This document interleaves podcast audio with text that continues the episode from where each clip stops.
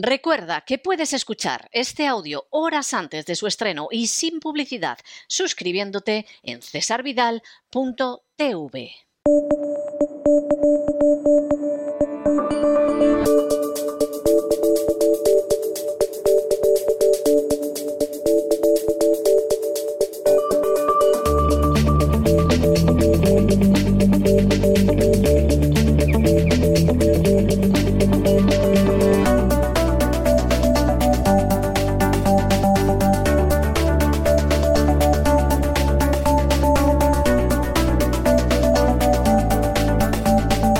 Despegamos con Lorenzo Ramírez.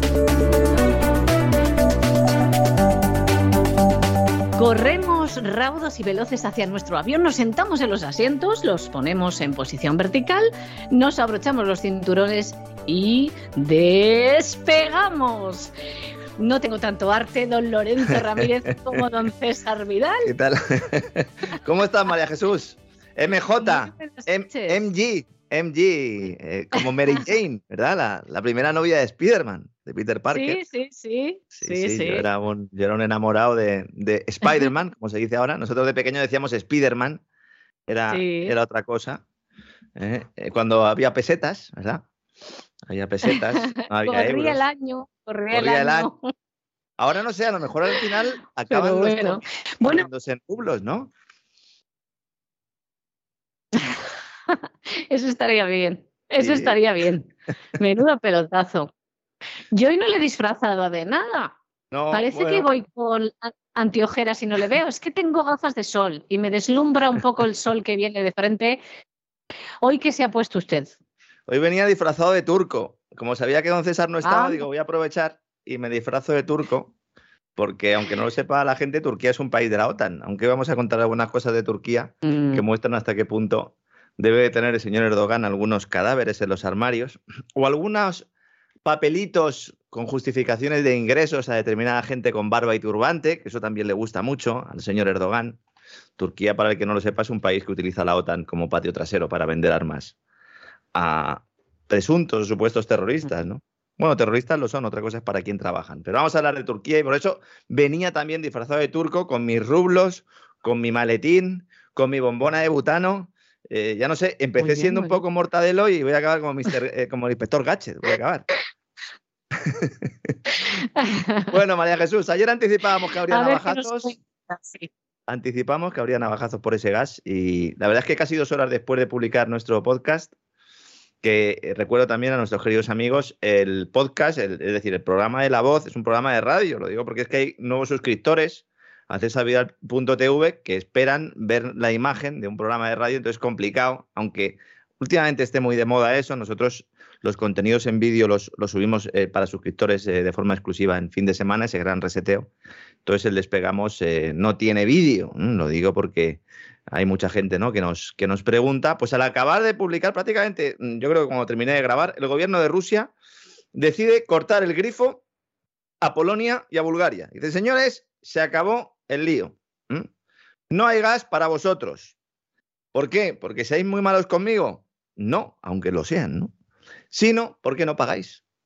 No queréis pagar. Polacos y búlgaros, no queréis pagar en rublos, ¿no?, que es la condición que pone Putin, ¿no? El suministro al resto de la Unión Europea se mantiene de forma completa. ¿Mm? Cinco sobre cinco, ¿Mm? que dicen en el ejército, ¿no? Todos los gasoductos rusos, que pasan muchos de ellos por territorio europeo, evidentemente, porque si no, ¿cómo nos van a traer el gas? Nos van a traerlo por el aire. Hay uno que lo trae por, por el mar, que es el Nord Stream uno, luego vamos a hablar un poquito de él. Y hay otro construido, el Nord Stream dos, su hermano mayor, que permanece cerrado por obra y gracia del señor Joe Biden, ¿no? No sé si sabes, María Jesús, si he estado viendo eh, un poco prensa y uh-huh. tal, y algunos canales en Estados Unidos. No sé, no sé si sabes si Joe Biden ha encontrado ya a su amigo imaginario, ese que está buscando. Eh, la, hay mucho debate en Estados Unidos. No tengo Unidos. claro. Hay mucho debate eh, con esto en Estados Unidos. Eh. ¿A quién le intenta dar la mano el, el señor Biden? Hay mucho debate. Este hombre no, no sé si está en condiciones eh, eh, ya no solo para, para presidir un país, sino para vivir solo. Sí, sí. ¿Cómo? Pero lo tremendo es que nadie dé la voz de alarma. Hombre, es más fácil estar gobernando en la sombra y dirigirle como si fuera una marioneta. Uh-huh. Pero clama al cielo que ningún partido, nadie de su propio partido, diga algo. Sí o no, al final lo que dices tú, ¿no? Le están manejando, y yo creo que cuando hace estas cosas es cuando pierde el wifi, siempre lo comento, entonces le están manejando y cuando pierde la, la cobertura, ¿verdad? Pues es cuando realiza este tipo de barbaridades, ¿no? Bueno, como digo, la negativa de Bulgaria y de Polonia a cumplir el decreto que les obliga a abonar el gas en rublos ha provocado que se les corte el grifo. Gazprom ha anunciado en un comunicado que ha interrumpido totalmente sus exportaciones de gas con destino a ambos países. Un suministro, está mirando datos, ya en los últimos días se ha ido reduciendo, como decimos, porque además tanto el gobierno de Bulgaria como el de, el de Polonia habían dicho que no estaban dispuestos a, a, a cumplir la ley. Ojo, es que esto también yo entiendo que esto es difícil de comprender para muchos, ¿no? Es verdad que es un cambio en las reglas del juego, es decir, hay contratos firmados para pagarse en euros que dicen las empresas occidentales, sobre todo europeas, dice, oiga, es que yo tengo un contrato firmado, y entonces dice el Kremlin, dice ya, pero es que eh, vosotros me habéis bloqueado a mí el acceso a las reservas del Banco Central. Entonces, si, si no me dejáis acceder a mi dinero, tendré que sacar el dinero a otro sitio. Y ya vuestros euros no me valen porque yo lo que necesito es respaldar al rublo. Y como el gas es mío, pues si lo quieres, me lo pagas en la moneda que te estoy diciendo yo. Que básicamente lo que, lo que hace Arabia Saudí con el petróleo eh, eh, cuando lo venden dólares. Cuando, claro, evidentemente dice, no, no, a mí me lo pagas en dólares, pero yo es que te lo quiero pagar en, en mi moneda, dice, no, no, es un acuerdo. Es verdad que se viola un contrato, como digo, pero viene de una violación previa a la seguridad jurídica, ¿no? Entonces esto es, es, es muy relevante, ¿no? Entonces las importadoras polacas y búlgaras dicen, nosotros seguimos pagando en euros y ya está. Hay mucho debate porque eh, Austria o la, las agencias de información eh, rusas, algunos seguimos eh, teniendo acceso a, acceso a ellas, no porque seamos muy listos, simplemente porque eh, vamos a acudir a esas fuentes. Es vital saber también lo que están diciendo los rusos. Y los rusos dicen que Austria también está pagando en rublos, ¿no? Ha habido algunas informaciones, sobre todo en, en medios no occidentales.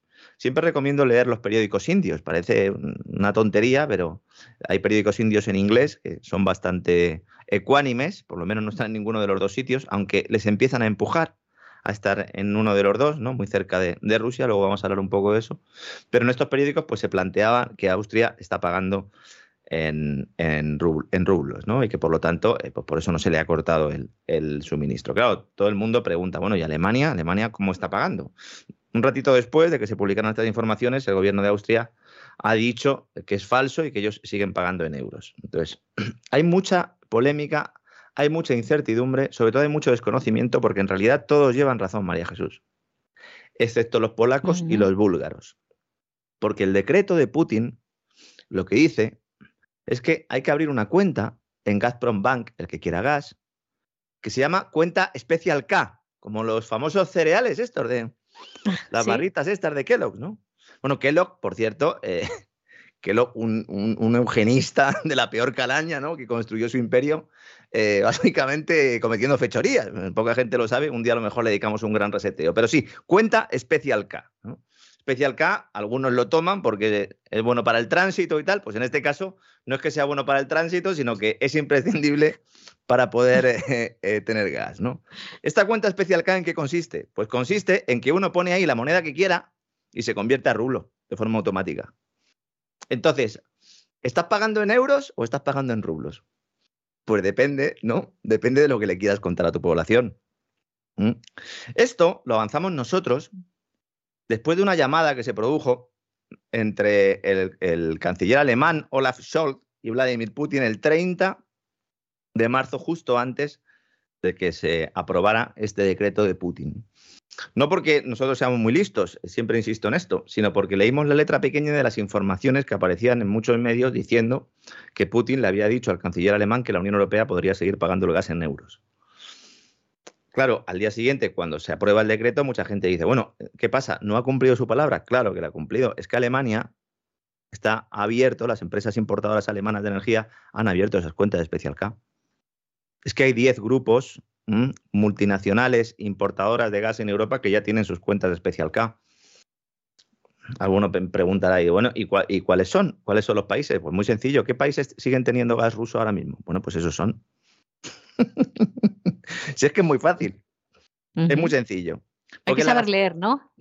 Bueno, eh, ver un poco, a ver, ¿usted tiene gas? Sí, bueno, pues entonces lo está pagando, evidentemente, porque si no, hasta ahora podríamos pensar, bueno, Putin no llega a cortar el gas, ahora ya empieza a cortarlo. Entonces ahora ya nos vamos a retratar, ahora se va a ver quién está pasando por el aro y quién no. Un aro, insisto, que eh, eh, no es una, una machada que, que haga un día Putin porque se levanta así, sino que le bloquean las reservas. Luego, bueno, no se abre Nord Stream dos, le bloquean las reservas, intervención militar en, una, en Ucrania y posteriormente eh, saca este decreto, ¿no? Un decreto, pues como podía haber firmado perfectamente España. Bueno, España aprobó ayer un decreto que ha pasado un poco sin pena ni gloria y que establece la posibilidad de que los registradores de la propiedad expropien, que me parece un atentado contra la propiedad privada. Dice, bueno, si sospechamos que hay, tenemos algún bien por aquí que sea de algún amiguete, de algún ruso, lo podemos expropiar, ¿no? Pero como digo, el martes, la gasista eh, polaca ya había dicho que eh, le iban a cortar el gas, porque ellos no iban a abrir esas cuentas de Special K. Entonces, en ese sentido, no hay sorpresa eh, al respecto, ¿no? Claro, eh, cuando eh, eh, Putin aprobó el decreto, dejó claro, además en el texto lo pone, que esta exigencia solo es para los países que, se, que define Rusia como hostiles. Con lo cual, hay otros países que no tienen por qué pagar en rublos. De hecho, eh, estoy convencido, no lo sabemos, pero yo estoy convencido que China eh, no está pagando en rublos, evidentemente, ¿no? Tras confirmarse el, el, el corte de suministro, este de hidrocarburo, la titular de la cartera de Clima y Medio Ambiente de Polonia, que fíjate, pues nosotros nos quejamos de Teresa Rivera, que es ministra de Transición Ecológica, ¿no? En lugar de Energía. La de allí es de Clima y Medio Ambiente. Mm, directamente. Es que yo de verdad, yo de verdad eh, no, eh, vamos a ver, Polonia tendría que estar quemando carbón como si no hubiera un mañana ahora mismo. Como si no hubiera un mañana, que es lo que está haciendo su vecino, es lo que está haciendo Alemania. Quemar carbón para producir energía eléctrica. Estos tienen una cartera de clima y medio ambiente. Es maravilloso, ¿eh? Es maravilloso. Dicen, no, es que nosotros tenemos gas almacenado y tenemos alrededor de un ochenta por ciento de, de gas almacenado y no vamos a tener ningún, ningún problema de suministro. Claro, porque estamos en abril. Eh, eh, vamos a ver, eh, señora ministra de Clima y Medio Ambiente, qué pasa el próximo invierno, ¿no? Que la clave va a estar el próximo invierno, que es cuando vamos a ver realmente los problemas, ¿no? ¿Qué opciones tienen estos países o otros países que decidan no pagar? O en rublos, o que no, decidan no cumplir con esa exigencia de las cuentas de Special K. Bueno, pues hay otros gasoductos ¿eh? que transitan por República Checa y Lituania, ¿m? que podrían utilizarse, ¿m? y luego, bueno, pues comprarle el gas natural licuado a los estadounidenses, que eso lo descarta el gobierno polaco, entre otras cosas, porque es que es un cuarenta por ciento más caro que el ruso. ¿M? Porque hay que traerlo de Estados Unidos y también la forma de extracción es mucho más cara, ¿no? Claro, mucha gente se ha sorprendido un poco, ha dicho, ¿esto qué es? ¿Un ataque más de Putin? Vamos a ver, el gobierno polaco hace dos días había divulgado una lista con cincuenta compañías y, parti- y particulares de Rusia con intereses comerciales en Polonia a quien se les iba a expropiar. Pero claro, esto no suele salir en, en los artículos cuando se habla de lo del gas. Entre estas empresas afectadas estaba la filial polaca de Gazprom. Yo ya no sé qué más decir. Si lo extraño es que no les hayan cortado el gas antes. Uh-huh.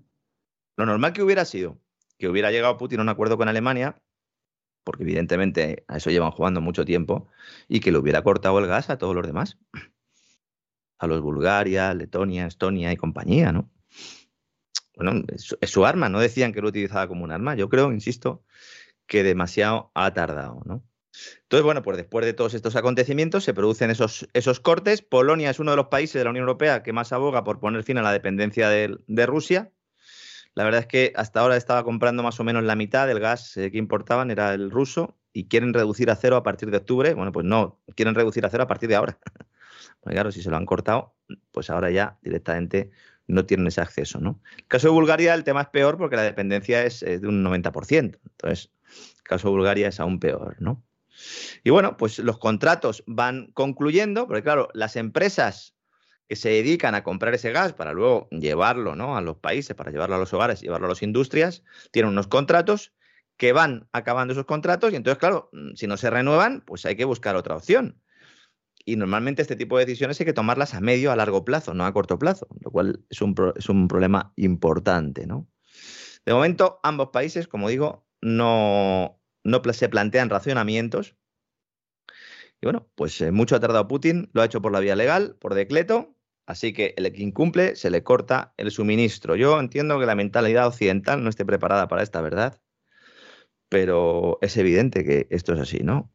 Consecuencia directa, el precio del gas se dispara un diecisiete por ciento en el mercado europeo. Evidentemente. Evidentemente, ¿no? Hay menos oferta, pues entonces, evidentemente, si se mantiene la demanda, pues sube el precio. ¿Y quién se beneficia de todo esto? Pues evidentemente el que tiene el gas. Mm. Claro, es que yo no sé, de verdad, las sanciones estas eh, son sanciones para quién, ¿no? Mientras todo esto sucede, Zelensky, eh, el presidente de Ucrania, este está desnortado absolutamente. La última, no te la pierdas, María Jesús, es que está haciendo lobby junto con las empresas energéticas y los bancos ucranianos, esos con los que se lleva también la familia Biden y los oligarcas que daban dinero en Delaware, para que la Casa Blanca apriete a Europa y obligue a las energéticas europeas a cambiar los envíos de gas que pasa por Nord Stream uno, que es ese gasoducto que te comentaba, que pasa por el Báltico, es decir, no pasa por Ucrania, y dice, no, no, que, que por favor, que el gas pase por Ucrania y así nos llevamos una comisión. Porque si no Anda, pasa claro, por... qué listo. Claro. Esto, esto Hunter sabe, Hunter es el que sabe de esto. Eh, no sé si le llaman por teléfono o si, o si ya directamente tiene el teléfono con las llamadas capadas, ¿no? Desde luego lo tiene a tope de memoria el teléfono eh, Hunter Biden con las fotos que se hacen en los hoteles, con señoritas, ¿no? Pues, tremendo. Sí, sí. Este Nord Stream uno, entonces, eh, eh, está a full, está a plena capacidad, evidentemente. Este Nord Stream uno lo que hace es traer el gas de, de, de Siberia, de los yacimientos rusos, a Alemania, sin pasar por Ucrania. Y entonces Zelensky ha mandado una misión diplomática a Estados Unidos con un par. Ha llamado por teléfono a Joe Biden, que el, el, la verdad es que están ya bastante, bastante quemados, lo decía don César Vidal antes incluso de la intervención militar, que estaban ya bastante quemados con Zelensky en la Casa Blanca, pero ahora más, ¿no? Y entonces Zelensky llama a Biden y le dice, oye Joe, hey Joe, ¿no? Que decía Jimmy Hendrix, dile eh, a los de aquí, a tus súbditos otanistas, por favor, que solo compren a Rusia gas, que pase por Ucrania, nos llevamos la comisión, y así, pues, eh, no, no nos quedamos caninos y le metemos el dedo en el ojo a los rusos. Esto salió publicado en prensa estadounidense. Incluso hay una delegación ucraniana que ha dado una vuelta allí por Washington viendo senadores y estas cosas que les gustan a ellos, ¿no? Vamos a ver, eh, señor Zelensky, ¿el gas, de, ¿el gas de dónde viene? El gas viene de Rusia, ¿no? Es que a lo mejor me he perdido yo en, en alguna parte del mapa. Si el gas viene de Rusia, ¿qué vas a decir tú? ¿O van a decir las empresas energéticas por dónde te lo mando? Pues lo mandará el, el dueño por donde le parezca oportuno. Es más, es que te está, te está invadiendo, por lo menos a, está en guerra contigo. ¿Qué, qué quieres? ¿Que lleve el gas por ahí y que además te pague una comisión? Es que me, me parece eh, una astracanada más, ¿no?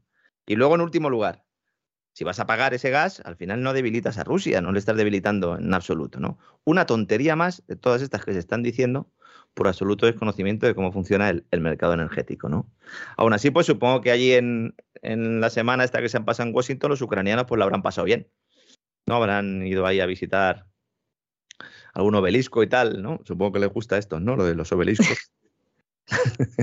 Puede ser, puede ser. Sí. Y luego nadie analiza tampoco que este plan al final supondría amenazar aún más el suministro de gas a Europa. Es decir, ¿qué quieres? ¿Que, que aumente la dependencia de gasoductos de un país que está en guerra y que además estáis bombardeando vosotros? Porque esto es otra cosa que no se dice. Hay misiles ucranianos cayendo en gasoductos y en oleoductos ucranianos. Entonces, cuando se destruye un gasoducto, ¿cómo sabemos quién, se, quién lo ha destruido? Pues la verdad es que no tenemos ninguna capacidad. No tenemos posibilidad de saber lo que está pasando ahí. Y eso es lo más grave de todo. Y no sabemos si alguna vez se sabrá, si se va a investigar al respecto de las operaciones militares, las falsas banderas, en todo, en todo. Está claro que ya la guerra está dirigida mediáticamente. Sí, pero y, es y que, bueno. por, por ejemplo, en el caso de Sarajevo, en el caso de Sarajevo, cuando, cuando el bombardeo y todo aquello, había un montón de periodistas in situ. Entonces, en el momento hubo mucha desinformación, pero ahora ya se han escrito libros, eh, claro. Hemos leído, hemos visto y hemos dicho, ah, pues sí, lo de la OTAN en Sarajevo, lo de la OTAN en Yugoslavia en general fue una carnicería, ¿no? Pero pese a eso, Lorenzo, eh, perdona que te interrumpa, no, no, en, las, sí. en las conversaciones que se suelen tener, hmm. eh, ¿qué queda en la memoria de la gente? Porque a veces te hacen estas afirmaciones y te sorprendes, ¿no? Porque se parece que no conoce la historia. Te dicen, pero ¿no ves que están cayendo las bombas en cómo caen, cómo tal? ¿Van a mentir los reporteros que están allí? Les digo, hombre, primero los reporteros, si le cae una bomba, no se va a poner a mirar ahí, digamos, el código de barras del misil para ver de quién procede, aparte de que los ucranianos están armados hasta los dientes con material ruso. De hecho, cuando pedían aviones de combate, decía, los que sabemos pilotar son los de ru- los rusos. Entonces, claro, claro, es que, es que el oscurantismo está presente ahora. ¿Y cuándo se sabrá la verdad? Gracias a que tenemos espacios como este, eh, Lorenzo, de verdad, Despegamos y El Gran Reseteo, que, que, que un periodista como, como tú, que te preocupas en ir más allá de, de las cosas y, y, bueno, como hacemos a diario, como hace don César, ¿no? Poner la baraja sobre la mesa.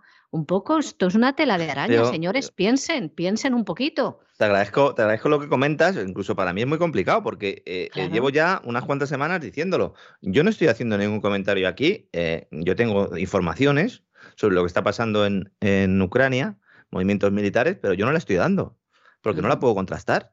Claro. Esa es la clave de todo esto. Entonces, si a mí me dicen fuentes de la OTAN que está pasando una cosa y no me dejan acceder a las fuentes rusas, no puedo dar una información. De la misma manera que entiendo que habrá periodistas rusos que estén en el, en el otro lado. Bueno, pues efectivamente, ¿no?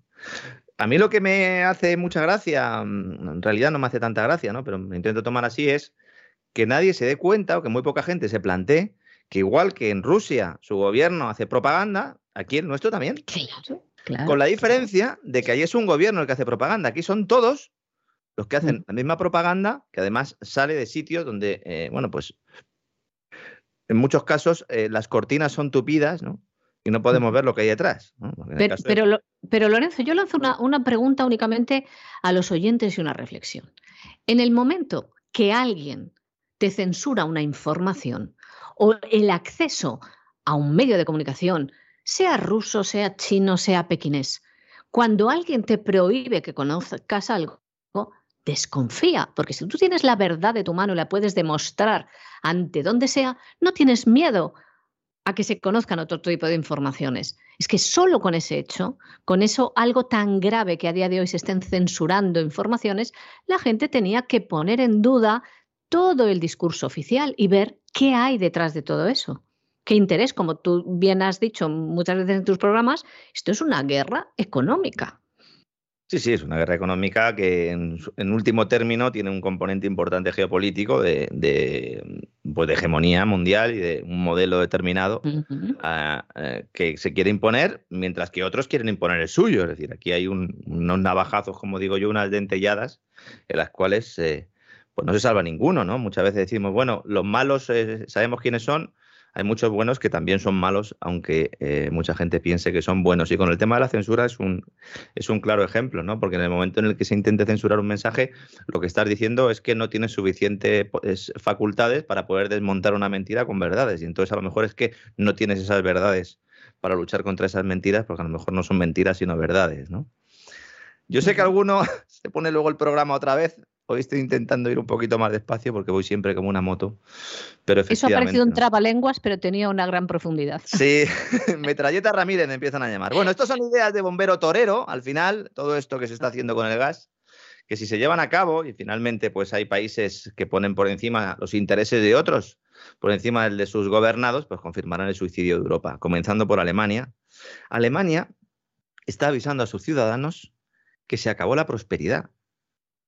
Imagínate, María Jesús, que llega Nadia Calviño, sale en rueda de prensa, la ministra de Economía española, y dice, señores, se acabó la prosperidad.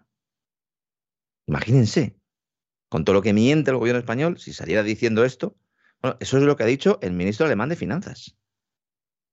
Se acabó la prosperidad.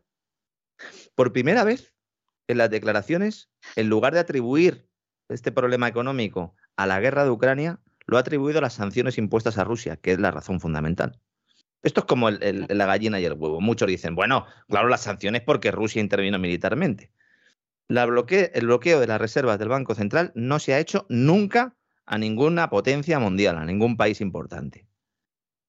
Antes hablábamos del caso de Yugoslavia. Imaginemos que después del bombardeo de Yugoslavia, que luego Javier Solana pidió perdón, es decir, hasta el propio secretario general tuvo que decir que aquello había sido una carnicería. Imagínense que se hubiera cogido y se hubiera dicho, muy bien, pues se bloquean las reservas del Banco Central de Estados Unidos y del Banco Central de Inglaterra. Se hubiera montado una guerra mundial. Bueno, pues es que eso es lo que ha sucedido. ¿Mm? Entonces, es alucinante cómo está tragando el personal eh, eh, con esto, ¿no? Pero es que la agencia Bloomberg, después de estas declaraciones del señor eh, Lindbergh, el, el, el ministro de Finanzas alemán, el ministro de Economía, para que nos entendamos, ayer de Economía y, y Hacienda, la agencia Bloomberg publica que Alemania va a tener que pedir un crédito. Un crédito de cuarenta mil millones de euros. Si Alemania no tiene caja para poder soportar un incremento de la factura energética y todos los efectos derivados de las sanciones, ¿los demás? ¿Cómo estaremos los demás? Yo he leído y releído esa información porque Bloomberg es una agencia puntera, agencia de economía y finanzas puntera, y yo no entendía muy bien, porque digo, bueno, ¿qué van a hacer? Eh, que van a acudir al mercado de deuda y se van a endeudar por cuarenta mil millones de euros. Bueno, todos los, los días o todas las semanas los tesoros europeos se endeudan, ¿no? No sé muy bien cómo Bloomberg ha hecho es, es, esta precisión, porque ellos citan fuentes internas y no dicen nada más. Lo normal es que esto se hiciera acudiendo al mercado de deuda, pero es que eso ya se hace. Es decir, Alemania acude al mercado de deuda con eh, relativa frecuencia, no tanta como, como España, con relativa frecuencia. Mucha gente no sabe realmente, dice, bueno, es que Alemania tiene poca deuda. Sí, la deuda alemana representa el setenta por ciento del Producto Interior Bruto, es decir, ni siquiera Alemania cumple el Pacto de Estabilidad, que pone el límite en el sesenta por ciento. Cuando se habla de recuperar las reglas fiscales el año que viene, bueno, vamos a tener que modificar las reglas fiscales, solo quieren España y Portugal. No, no, quiere todo el mundo que se modifiquen las reglas fiscales, porque es que no las cumple nadie. Es que si Alemania no cumple las reglas fiscales, ¿quién las va a cumplir? Insisto, ¿no? Y mientras sigue llegando el gas y el petróleo ruso, porque uno coge prensa alemana y están todos, ¿eh?, con sus partes de corbata pensando, a ver si en algún momento Putin nos corta a nosotros el gas, porque entonces sí que viene una fuerte recesión de caballo. Hay institutos económicos alemanes que han hecho previsiones sobre este escenario. Ellos calcul- calculan que el Producto Interior Bruto de Alemania podría eh, perder doscientos veinte mil millones de euros este año y el próximo, que serían casi siete puntos del Producto Interior Bruto, si eh, se cortara el suministro de hidrocarburos rusos.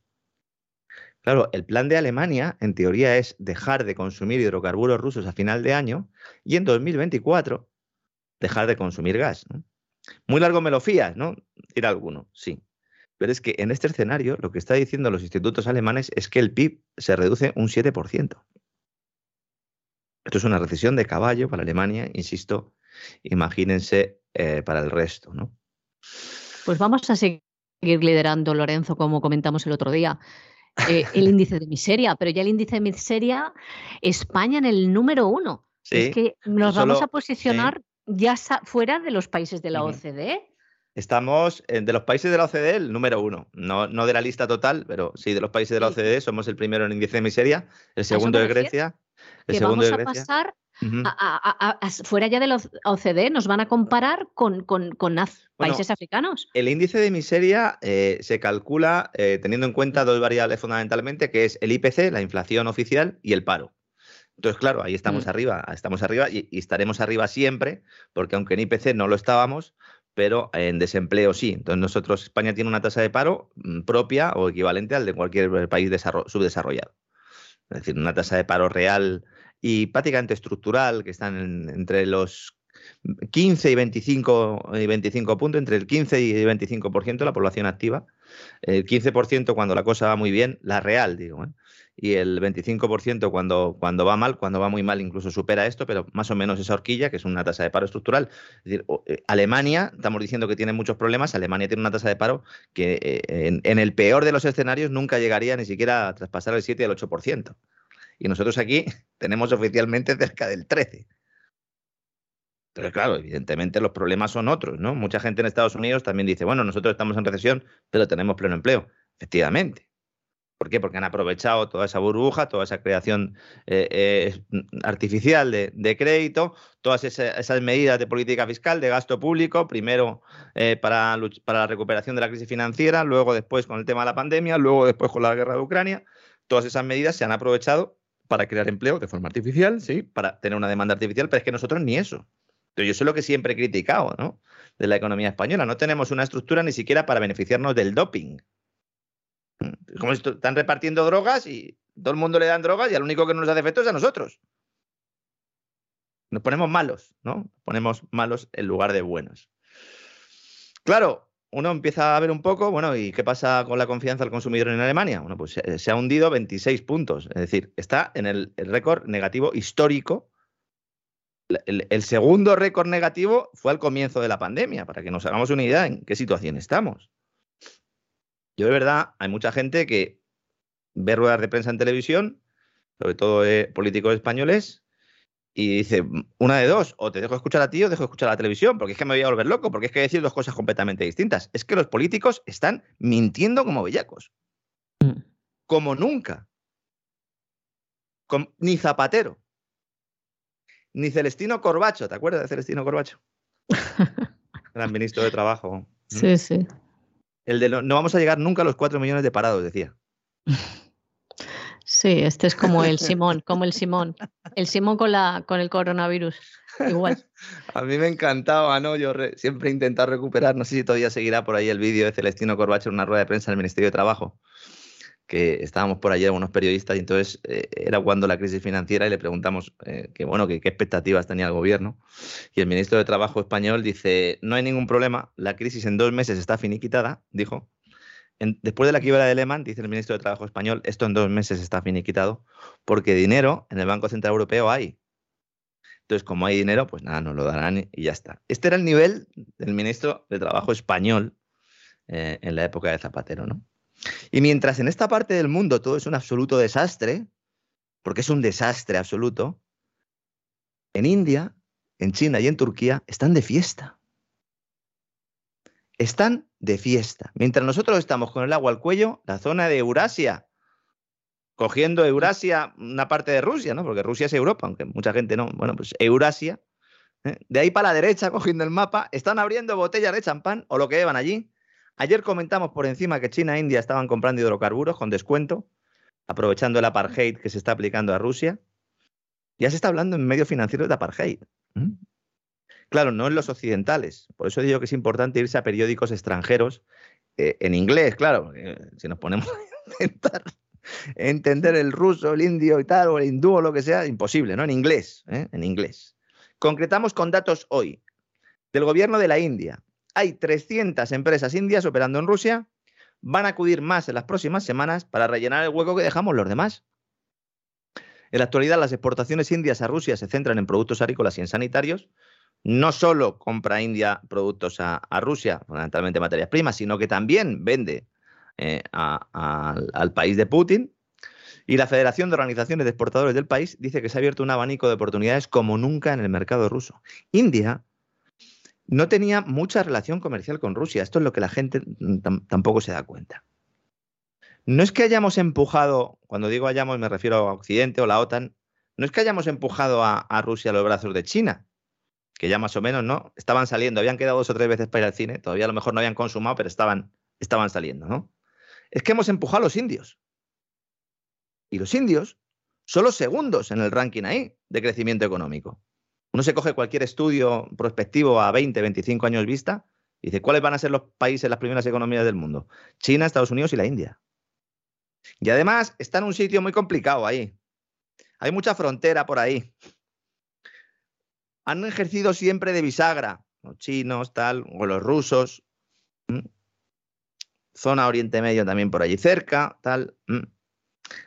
Han utilizado en buena medida su potencia Eh, eh, tecnológica, no tanto en, en bienes, y, sino en servicios, es decir, los servicios tecnológicos. Eh, los informáticos indios son muy buenos. En general es un país que está creciendo mucho. Evidentemente está el Ganges ahí. Eh, eh, la gente se baña en unas condiciones de salubridad lamentables. Efectivamente tiene una renta per cápita bajísima, pero todo eso está cambiando. Y lo que estamos haciendo es obligándoles o forzándoles o incentivándoles, mejor dicho, a que establezcan unas mayores relaciones con Rusia. Entonces, si ahora tenemos un problema, a lo mejor pasado mañana tenemos un problema elevado al cubo. Los representantes de los sectores de venta minorista indios, es decir, las pymes, han dicho que van a llevar allí marcas indias de Rusia. Ahora que la mayoría de las enseñas europeas y norteamericanas se han marchado. Hay un artículo hoy en el, en el Asia Times, en el Asia Times, que explicaba muy bien, ponía un ejemplo, yo creo que con esto eh, lo va a entender todo el mundo. Dice un consultor indio, dice, digamos que un tipo dirigía cincuenta tiendas de Calvin Klein como franquiciado principal en Rusia. Y ahora ya Calvin Klein no está allí. Pero esa empresa tiene cincuenta tiendas vacías ahí. Así que este tipo tiene dos opciones. O cierra las cincuenta tiendas y abandona el negocio, o puede traer marcas alternativas. En este caso, indias, ¿no? Lo que están intentando. El negocio indio en Rusia abarca té, café, tabaco, marisco, especias, arroz, textil, productos farmacéuticos, servicios informáticos, ya lo he comentado antes, carbón, petróleo, gas natural. Entonces, si se fija una parte o la totalidad de este comercio en rublos y en rupias, porque también querrán los indios pagar con sus rupias, pues de esta manera se eluden también las sanciones económicas occidentales. Claro. Pero ya es de... que es obvio. Pero, pero, Lorenzo, es que, a ver, ¿quién, ¿quién va a pensar que tú estás escupiendo a los rusos, le estás quitando todas las empresas, estás eh, señalando, estigmatizando a los rusos que vienen a España, por ejemplo, a dejar mucho dinero, que les estás, sin un juicio, eh, quitando yates, cosas nunca vistas que se están haciendo? ¿Qué vas a esperar? ¿Que los rusos después de eso te abran las puertas otra vez a tus productos? Pues los rusos tienen que buscarse la vida y esos empresarios. Es que el mundo definitivamente es que no va a ser lo que era. No, y, y sobre, las relaciones. Todo, sobre todo porque el, el, el gatillo en este caso, aunque el gatillo militar lo apriete Putin, bueno, sobre esto podríamos hablar mucho, por el envío de armas a Ucrania, cómo han estado bombardeando la zona del Donbass los ucranianos, no solo durante meses, sino durante años, especialmente claro. Antes de la intervención. Podríamos hablar mucho, pero incluso comprando el discurso imperante, ¿no? Que mala es Rusia, que invade Ucrania, etcétera, etcétera, etcétera. Aún así, eh, si tú adoptas medidas eh, de defensa, que es como nos lo están vendiendo, ¿no? Ante esa agresión rusa, con una guerra económica contra Rusia, lo que no puede ser es que las víctimas sean tus ciudadanos. Porque las víctimas principales de todo esto somos nosotros.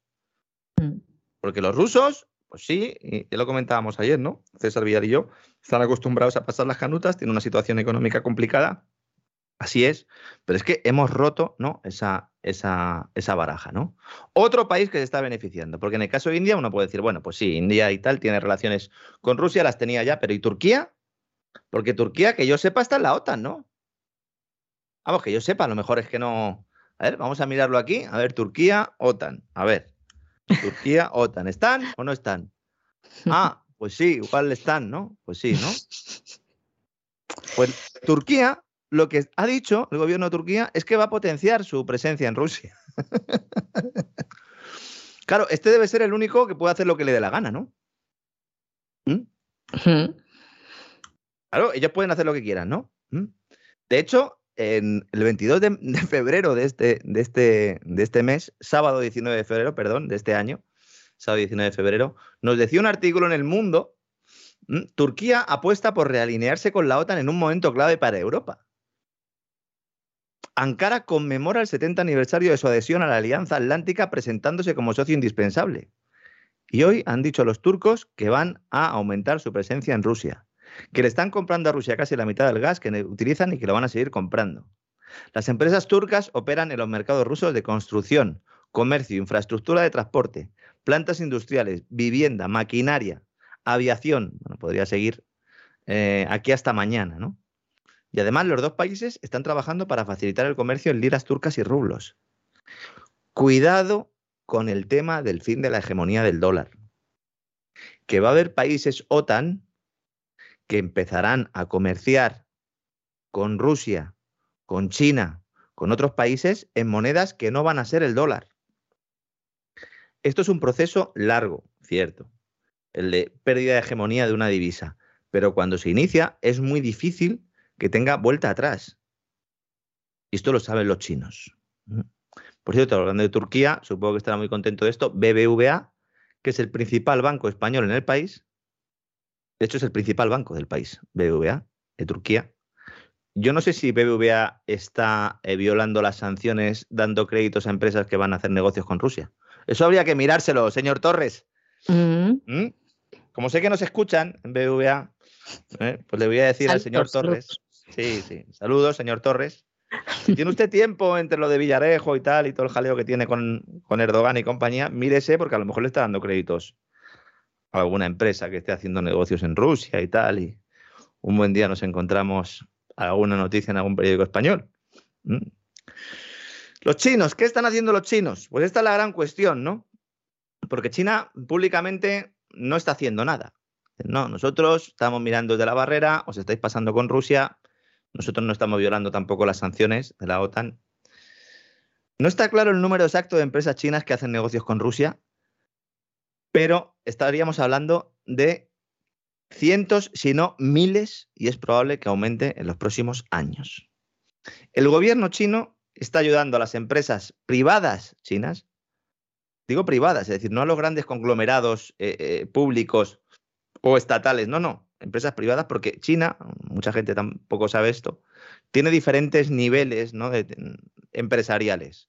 En, en el ámbito más bajo, en el de pequeñas y medianas empresas, y luego en el ámbito tecnológico también de abajo, hay una competencia feroz. Es decir, no es un modelo comunista al, al, al viejo estilo, ¿no?, soviético, en absoluto. De hecho, es tan feroz esa competencia que incluso cometen delitos sin ningún tipo de miramiento. Se considera que esa competencia salvaje, si queremos llamarla así, es positiva, es decir, han aprendido eso, y eso pues provoca, ¿no?, que haya eh, pues muchas iniciativas que son potentes y que son interesantes. Al final ese es el resultado, ¿no? Bueno, pues muchas de las empresas privadas chinas van a llenar el vacío del mercado ruso, haciendo hincapié precisamente en estas pymes, porque además así se ven menos, llaman menos la atención que los grandes conglomerados estatales, y así pues eh, no tiene que aguantar que la Casa Blanca día sí, día también le meta un dedo en el ojo. Llegados a este punto, me gustaría comentar algo. Lo he comentado durante eh, esta semana, bueno, llevamos tres programas, me parece que no ha habido vacaciones, ¿no? Llevamos tres programas esta semana, no lo he comentado, pero me gustaría comentarlo sobre el tema de, de los bloqueos en los puertos chinos, ¿no? Hay una teoría que se está extendiendo y que dice, o que plantea, que la manera en la que China está respondiendo o está ayudando a Rusia, respondiendo a la guerra económica, es bloqueando los puertos con la excusa del COVID. ¿Tiene sentido? Sí. Hombre, relativo, ¿no? Porque eso implicaría que China está dispuesto a perder dinero. Pero bueno, tiene un cierto, una cierta... Eh, bueno, es una hipótesis que puede ser bastante, bastante factible, ¿no? No lo sabemos. No lo sabemos. Y quien les diga que lo sabe, está mintiendo. Porque esto se puede sospechar, podemos atisbarlo, pero no creo que a nadie esto se lo haya dicho ningún financiero chino, ni se lo haya dicho ninguna persona del gobierno chino, cuando el resto de informaciones que damos aquí todos los días sí que tienen un fundamento en fuentes concretas, específicas, y cuando no las podemos dar, no es porque no existan, sino porque no se pueden dar, ¿eh?, porque hay fuentes que por definición tienen que ser anónimas, ¿no? Pero en este caso no hay nadie que pueda demostrar esto.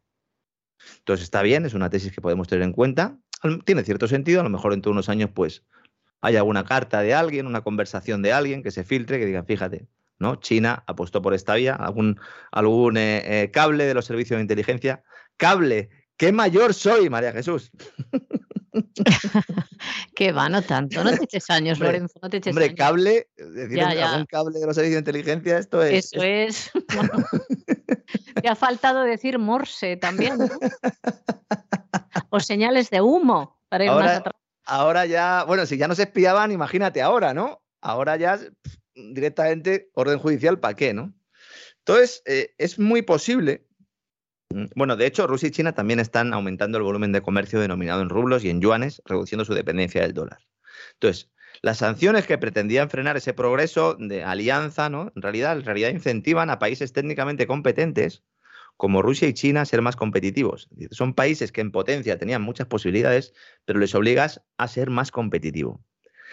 Es muy probable que surja una nueva economía rusa a medida que las empresas indias, turcas, chinas, las propias rusas, se vayan introduciendo en mercados que van a dejar vacíos los europeos y estadounidenses, japoneses, surcoreanos, todos los que se oponen a la guerra de Ucrania o lo, a los que les han dicho que se tienen que alinear en este nuevo orden mundial, eh, nuevo orden mundial dual, ¿no?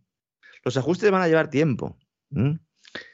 Ahora mismo hay más problemas, ¿no?, que beneficios eh, para Rusia, evidentemente, pero cuidado, ¿eh?, porque al final se puede configurar una alianza euroasiática que lleva ya mucho tiempo gestándose, que precisamente, en mi opinión, es lo que motiva a todo el que se aceleren los acontecimientos en, con respecto a la presión de la OTAN en Ucrania y la posterior intervención. Ahí hay un miedo eterno, perenne. El informe de la Fundación RAND así lo, así lo determinaba, de la corporación RAND, eh, perdón, que es el Deep State de Estados Unidos, que explicó César Vidal en, en un editorial en el cual se planteaba que había que intervenir en Ucrania para evitar esa unión de Europa, de Rusia y de toda la parte eh, de la ruta de la seda, ¿no?, que une China con, con el continente europeo, ¿no? Entonces, como explica Scott Foster, que es un analista de Lightstream Research, en, en el artículo que he comentado antes del, del Asia Times, él dice: el valor de las oportunidades en un país de unos ciento cincuenta millones de habitantes, con enormes cantidades de recursos naturales y un P I B casi tan grande como el de Alemania en paridad de poder adquisitivo, dice, es incalculable, ¿no? Bueno, vamos a ver si... Yo no creo que, que el, el, la situación del P I B sea tan buena. Vamos a ver cómo acaba Alemania, también lo comentábamos antes. Pero sí, lo que hay es, eh, es mucho pavor. Y bueno, esto se está reflejando también en los mercados financieros. Yo no sé si tú tienes algún fondito de inversión o si me haces caso y lo vendiste ya hace tiempo. María Jesús. Sí, sí, no tengo nada. No tienes nada, ¿no? Como yo, ¿no? No tengo nada. Es como uno que llega a un bar, ¿no? Y, y, y pide, pide una Coca-Cola y dice, ¿me la apuntas? Dice, aquí no se apunta nada. Dice, ole la buena memoria, ¿no? Pues ole la buena memoria. Las bolsas siguen su sangría.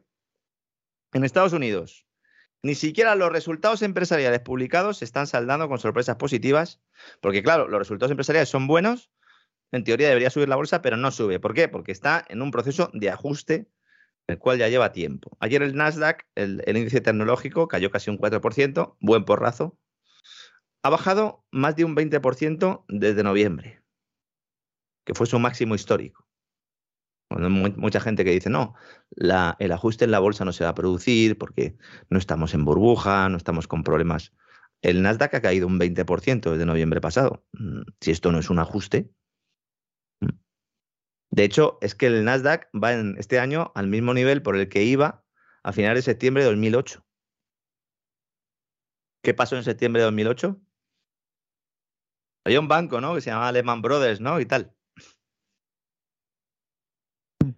Cuidado. Mucha gente también dice, no, es que estos son solo las tecnológicas. Bueno, el Dow Jones cayó un dos coma tres, el Standard and Poor's un dos coma ocho. No faltan los que salen ahora y dicen, ahora es el momento de comprar. Hombre, pues sí, hay que comprar cuando, cuando el precio es atractivo, pero eh, y si sigue cayendo, no se fíen nunca de alguien que les da un consejo de inversión sin preguntarles primero qué perfil de inversor son ustedes. Si realmente son conservadores, como el noventa por ciento seguramente de las personas que nos están escuchando, les quieren timar. Les quieren estafar. Porque tienen que cumplir objetivos. Porque los señores de los bancos tienen ahora mismo en sus mesas que colocar una serie de productos que no les quiere comprar nadie. Así que si quieren ustedes invertir, inviertan, vayan a un asesor, infórmense, no solo me escuchen a mí, escuchen a otros muchos, porque si no, eh, fallarán, errarán. Y luego, ustedes mismos, hay plataformas para ello, inviertan, que no les coloquen eh, un producto los bancos, que en muchos casos el que se lo está vendiendo ni siquiera sabe lo que es. No porque sea muy complicado, sino porque ni siquiera tienen la poca vergüenza de abrir y ver lo que es, porque si lo hiciera, a lo mejor no dormía esa noche, ¿no?, de ver lo que le estaba colocando un señor de setenta años con un producto de ahorro súper seguro, ¿eh? súper seguro que me lo ha dicho mi primo, ¿eh? Los de las criptodivisas ya saben lo que, de lo que estoy hablando, porque todos aquellos que entraron hace un mes, un mes y medio, porque les decían que Bitcoin era la panacea, pues han descubierto que no. A largo plazo es muy posible que lo sea, pero la volatilidad es enorme. Es que está en treinta y ocho mil quinientos dólares. Ayer cayó un cinco por ciento. Que vaya a invertir en esto, que lo haga con, a largo plazo, ¿no? Si no, como esté todo el día leyendo el periódico, le da un infarto, ¿no? Y el que tiene euro, pues más o menos está ahí, porque el euro sí más o menos está estable en esos mil novecientos dólares la onza. Yo sigo pensando que está intervenido ese precio. El precio no es real, tendría que ser mayor. Pero bueno, eh, para eso están los mercados de oro-papel, ¿no? En la Citi y compañía, que a través de, de esos fondos, de esos eh, derivados, de esos eh, productos financieros ligados al oro, pues manipulan el precio, ¿no? Y luego el euro, que lo del euro es tremendo. El euro va camino de la paridad con el dólar, ¿eh? ¿Quién no lo hubiera dicho, María Jesús? ¿Mm? En mínimo de cinco años está el euro con respecto al dólar. Fíjate. uno coma cero seis ¿Mm? dólares. Supongo que estará contento don César Vidal, porque los que nos tiene al otro lado del charco, pues al final nosotros somos de euro, ¿no? El riesgo de tipo de cambio, alguno diría, ¿no? Reserva Federal, subida de tipos.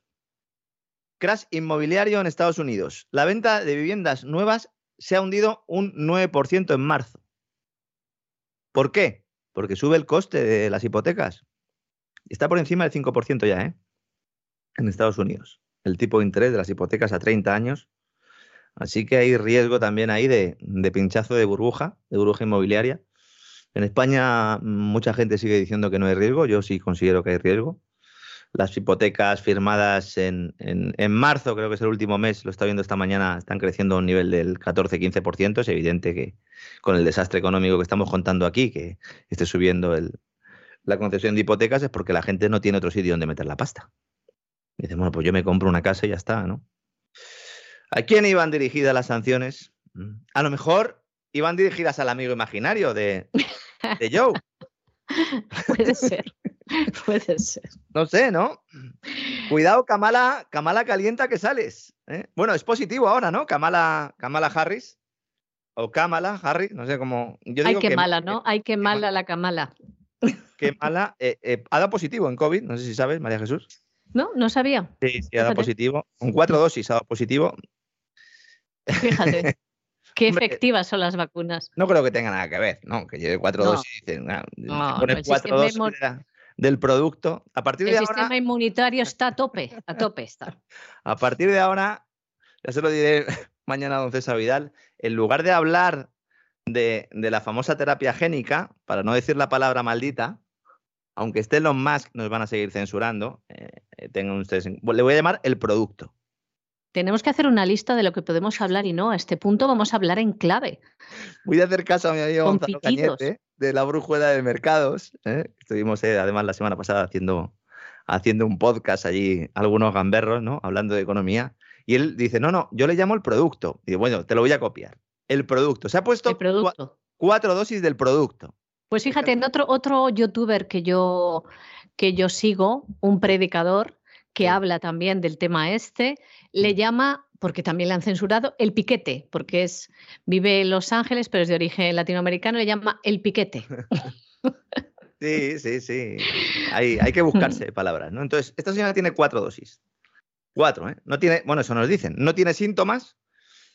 Esto lo sabemos porque ha habido un comunicado de la vicepresidencia del gobierno de Estados Unidos. Bueno, de la, vice, de la vicepresidenta de Estados Unidos, que allí el tema del gobierno y, y tal a veces me lío, ¿no? No tiene síntomas, no ha tenido contacto estrecho recientemente con el presidente Joe Biden, nos lo garantizan esto. Ha estado una semana en California, yo no sé lo que ha estado haciendo ahí en, en California, Kamala. Estaba leyendo la información al respecto y había un teletipo de EFE y no me puedo resistir, es el último párrafo, pero no me puedo resistir a leérselo a todos nuestros amigos, ¿no? Para que vean cómo está el tema de la información en nuestros días, ¿no? Después de contarnos uh-huh. que Kamala está muy bien y que está muy contenta con tres mascarillas puestas, pero muy contenta, nos dice EFE, Agencia Estatal Española, para que luego se, ri- se metan ustedes con Sputnik y compañía. Dice, Biden, de setenta y nueve años, no ha dado positivo por COVID diecinueve hasta ahora. Y después de evitar las grandes aglomeraciones durante casi toda la pandemia, no ha ocultado su deseo de volver a mezclarse con multitudes, uno de los aspectos que más disfruta de su vida política. Mamma mía. Eh, bueno, Mamma no sé, mía. Joe, no sé, sal más, sal más, claro que claro, si, si no sabes ni cómo te llamas, luego no puedes ni coger un taxi para, para volver, ¿eh? Aunque bueno, peor estamos aquí en España. Llevará ¿no? la dirección escrita, llevará la dirección escrita a su casa. Y ahora estamos en España, ¿no? Con que ya sabes que no, que el presidente del gobierno ha colocado a, a su mujer, a Begoña, la ha colocado para formar empresarios en Marruecos, ahora que somos sí. amigos Tan de... amiguitos. Sí, sí, bueno, pues eh, Begoña ahora mismo pasa de estar dando clase ahí a, a futuros directivos, a directamente a empresarios en Marruecos y a disfrutarlo sobre todo. Es tremendo todo lo que está ocurriendo. Y sobre todo que los, que los poderes públicos estén a por uvas, ¿no? Porque mientras que está el, el presidente del gobierno colocando a la mujer en Marruecos, el, el, el comité sanitario, eh, el plan de sanidad, el nuevo plan de sanidad para, para cuidar el, la salud de los españoles es quitar la cerveza y el vino en los menús del día, en los restaurantes. Esto parece una broma y esto ha sido debatido en el Consejo Interterritorial del Sistema Nacional de Salud. Y dicen, no, no, fuera la cerveza y el vino de los menús. Luego empezaba a leer un poco la información y claro, dicen, lo que hay que intentar es concienciar a los españoles para que se alimenten mejor y para ello vamos a utilizar incentivos fiscales. Es decir, que nos van a subir los impuestos al alcohol, evidentemente, claro, claro, porque es una excusa perfecta. Eso sí, lo harán por nuestro bien, ¿eh? Y todos nos beneficiaremos de ello, porque claro, como Hacienda somos todos, ¿no? Eso es lo que nos cuenta esta gente. Pues sí, sí, sobre todo somos todos eh, como Irene Montero, ¿no? Que se ha pegado un viajecito con Isa Serra a costa del erario público también muy relevante, ¿no? La señora, no sé si sabes, eh, cogió un avión uh-huh. sí. y, bueno, pues ha gastado, no sé si han sido ocho mil euros, ¿no? Ah, nada. Ha, los que se nada. ha gastado la señora Montero en su Una en calderilla. Su mm. No, está bien porque eh, es un fin de semana. A ver, yo voy a confesar una cosa aquí, ya que estamos entre amigos, ya estamos acabando. Y para mm. acabar un poco bueno, con buen sabor de boca, yo me fui a Ibiza en mi juventud con una tarjeta de crédito. Mm. Eh, se escuchan las risas ya en las casas de nuestros amigos. Pues sí, efectivamente, ¿no? Quemé la tarjeta de crédito. Entonces, la tarjeta tenía un límite de tres mil quinientos euros y me los cepillé de jueves a domingo, ¿vale? Es cierto que iba con más gente y que fui el Paganini de la tontería, pero bueno, bien, tres mil quinientos euros. Pues Irene Montero se ha gastado ocho mil euros en un fin de semana en Chile con Isa Serra, que se la ha llevado, y su niñera. Avión oficial. Dice, no, nos tenemos que ir mañana. Dice, no, no, nos quedamos una noche más. Ya que estamos aquí. Y nos gastamos ocho mil boniatos. Es tremendo. Que esta gente siga ahí. Y lo que tú dices, que nadie haga nada. Sí, eh, sobre todo porque esta gente... Yo cuando decimos que estos se han gastado tanto dinero, ¿en qué se lo han gastado? Porque es que estos no pagan. Estos no pagan a ningún lado. Entonces, bueno, pues claro, si uno va al hotel que tenían, eh, jacuzzi, el, el tema, la historia, el V I P level, la niñera, Isa Serra y el Susun Corda, pues al final te gastas ocho mil pavos, que yo insisto, yo, en Ibiza en cuatro días éramos cinco, nos gastamos tres mil quinientos euros. Alguno dirá, pues era poco dinero, pues a lo mejor sí, porque el último día ya tocó cenar pizzas, ¿no? Pero para que vea la gente, ¿no?, en qué está nuestro gobierno, ¿no? Sí, sí, sí. sí, está de fiesta, de fiesta. Hay que aprovechar, ¿no? Como diría don César, ¿no? Lo que nos queda aquí hay que aprovechar para, para dejar todo como, claro. como un solar, ¿no? Y luego, pues, nos lanzarán claro. ese plan de reforma fiscal, nos subirán la cuota a los autónomos, que está ahí Escribá, a ver cómo lo hace con nocturnidad y alevosía. En algún momento también habrá que ponerle un freno a las pensiones. Eh, seguramente cuando ya empiece a llegar el fin de año nos empiecen a decir que eso de ligar las pensiones al I P C, que no se puede hacer todavía... y que hay que establecer algún tipo de factor de sostenibilidad otra vez y volveremos otra vez a esos discursos. Pero de momento, como decíamos también el lunes, nos esperan ciertos datos económicos, entre comillas, buenos desde un punto de vista macro en España, esa recuperación del turismo, aunque sea solo por comparación con el año pasado, que va a permitir a nuestros gobernantes seguir mintiéndonos como bellacos. Pero bueno, los oyentes de la voz de César Vidal ya saben en qué estamos y si este verano pueden, a lo mejor, en sus vacaciones, pues ahorrar un poquito, no gastarse tanto como pensaban, prepararse un poquito para este otoño-invierno, pues yo creo que ya con eso me dio con un canto a los dientes, María Jesús.